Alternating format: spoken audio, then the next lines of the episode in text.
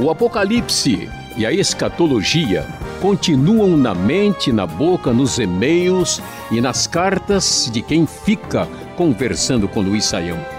É o fim. Ou será que apenas o começo de uma nova era? Jesus realmente está voltando? O que o estudo da consumação dos séculos tem a dizer para nós? Vamos saber a partir de agora. Nesse programa falaremos sobre o milênio, palavra que aparece lá em Apocalipse 20, dos versículos 1 até o versículo 10, mais ou menos. Essas perguntas foram enviadas pelo ouvinte de Jader, lá do Tocantins. Para começar, o número mil deve ser interpretado de forma literal? Ele pergunta isso pois muitos números desse livro do Apocalipse são interpretados de forma figurada. Até já falamos aqui a respeito do tamanho da cidade da Nova Jerusalém. Tem também aí os sete espíritos mencionados lá em Apocalipse 3:1 os 1.600 estádios por onde correm o sangue dos ímpios, também em outro trecho desse livro. Só que existe uma tendência de entender o milênio como um período literal de mil anos. Por que interpretar um número como literal e o outro como figurado? Uh, então, André, uh, essa discussão é uma discussão assim que é bastante, vamos dizer, acentuada, né? Uh, e de fato, um bom grupo de pessoas entende que mil anos são mil anos, até tentando assim fechar a história humana, né, com uma espécie de mil anos que seria o desfecho sabático da história. Mas eu diria que a pergunta aí lá do Tocantins tem razão para nós aqui. Essa ideia de mil anos é, literal, ela não é forte dentro de um livro como Apocalipse, porque tem razão, os números eles têm propósitos ah, de uma comunicação ah, a partir do seu significado. Por exemplo, a gente sabe que o pano de fundo por trás de Apocalipse, do ponto de vista literário, envolve muito Gênesis e Êxodo.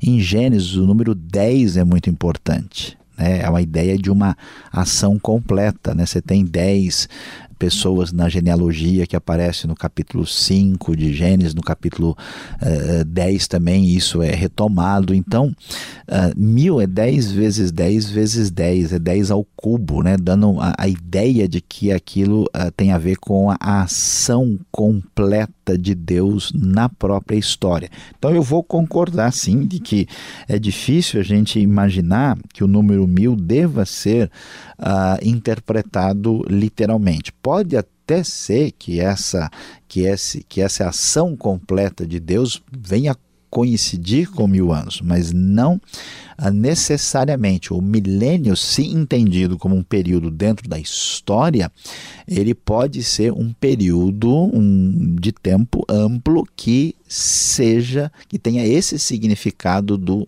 uh, domínio do reino pleno de Deus na história, uh, e não necessariamente um número literal. O Jader quer saber também se realmente existe ou existirá, depende de como você interpreta o texto, uma corrente que prende Satanás durante esse período de mil anos. Essa corrente é física ou é espiritual, professor? Então, André, aqui nós chegamos num momento mais complicado de interpretação da história, porque veja bem, uh, existem basicamente, né, existem mais de duas, mas pelo menos basicamente duas correntes de interpretação do milênio que prevalecem nos nossos dias. Ou as pessoas imaginam que o milênio ainda vai acontecer, né, quando Cristo vier reinar ah, então vai haver esse período de ah, domínio completo, de reino de Deus na terra, com Cristo reinando com os remidos aqui, ou ah, esse período do milênio não é um período do passado, mas é uma realidade que acontece desde que Cristo foi vitorioso.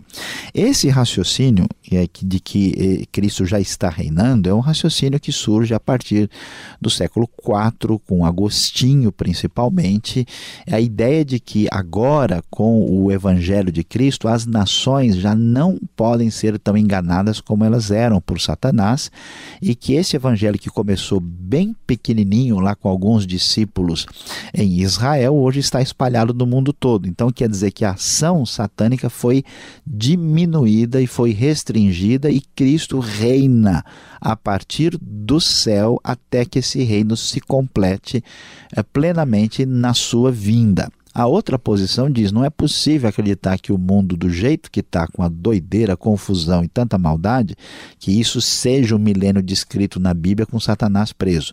Então, nesse sentido, a prisão de Satanás, claro, não é uma realidade exatamente física, Satanás é um espírito, né? mas significa a, a interrupção do seu poder, do seu domínio, que passa a ser um domínio de Deus. As duas posições existem uh, e é difícil a gente tomar uma decisão definitiva. Na minha opinião, ainda haverá um milênio futuro uh, com uh, realmente a interrupção da ação satânica no mundo. Mas há muitos argumentos dos dois lados que precisam ser estudados e avaliados.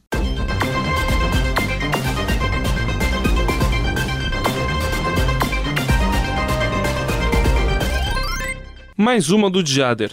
Por que no restante das escrituras não existe nenhuma indicação de um milênio intermediário entre essa era que nós vivemos hoje e a era eterna? Nem Jesus falou de um reino intermediário depois da sua vinda, apenas ensinou que a sua vinda traria o julgamento e o estado final dos homens. Pois é, André, a dificuldade que a gente tem nessa discussão, de fato, uh, o Jader tem razão, né? É, é, essa, essa discussão, ela não parece ser preponderante e, e, importante e valiosa na Bíblia. A Bíblia não, não fala de um período assim com detalhes uh, e, portanto, a coisa não merece a ênfase. A questão que a gente tem que entender é o seguinte: boa parte daquilo que é a nossa curiosidade, que é a nossa preocupação, não é a intenção do texto bíblico. Isso não significa que a coisa não vá acontecer, mas que não é aquilo que Deus está interessado em detalhar. A gente quer satisfazer a curiosidade e Deus quer que a gente tenha uma vida que agrade a Ele. Esse é o, o conflito da situação.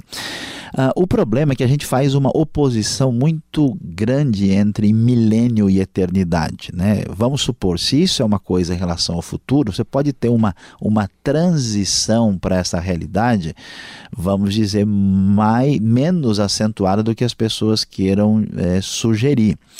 A razão por que é, muita gente tem uma posição uh, chamada pré-milenista é por causa da visão hebraica de que a realidade da redenção de Deus vai atingir todo o universo criado. Por isso, aquela ideia de que o homem deve dominar sobre a terra como imagem de Deus, que nunca foi cumprida na história da redenção, ela deverá ser cumprida nesse contexto de reino de Deus. E por que muitas profecias da instauração do reino de Deus na terra do Antigo Testamento parecem ser muitas delas profecias físicas. Agora, alguém pode muito bem dizer, mas isso pode ser já o estado da eternidade com o reino de Deus acontecendo tanto na terra como, vamos dizer, na dimensão dos céus. A questão é bastante complexa.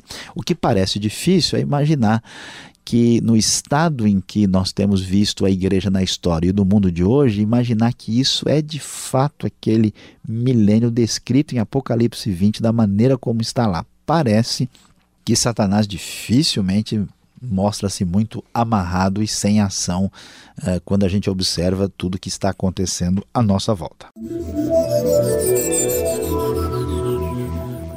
Para finalizar, por que aprendemos que haverá um reino para Israel na segunda vinda de Jesus? O Novo Testamento não diz isso, mas diz que será estabelecido o novo céu e a nova terra quando ele voltar, conforme a gente lê lá em 2 Pedro 3, de 1 a 13. Essa questão uh, de Israel, ela também envolve uma discussão de duas tendências teológicas bem diferentes. Umas, uma tendência sugere que Israel desapareceu da história da redenção por causa do seu tropeço e que a igreja substitui Israel plenamente.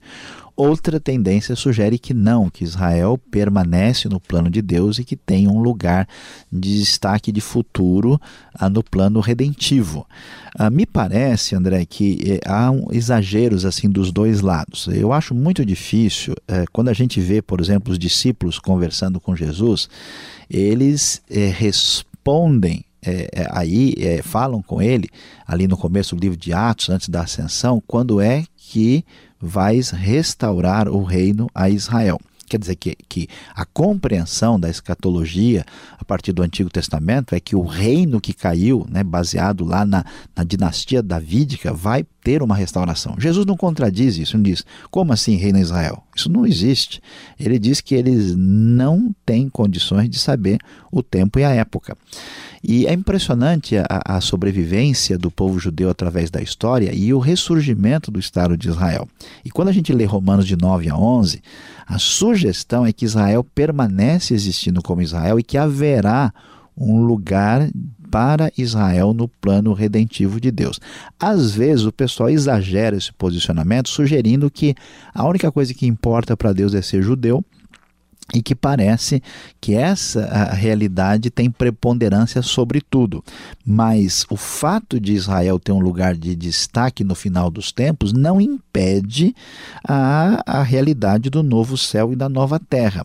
A, a necessidade da presença de Israel no futuro está relacionada principalmente com muitos textos do Antigo Testamento que parecem só ter sentido ah, num cumprimento futuro, ah, numa situação que ainda não aconteceu e tem lugar na escatologia que ainda irá ah, ocorrer.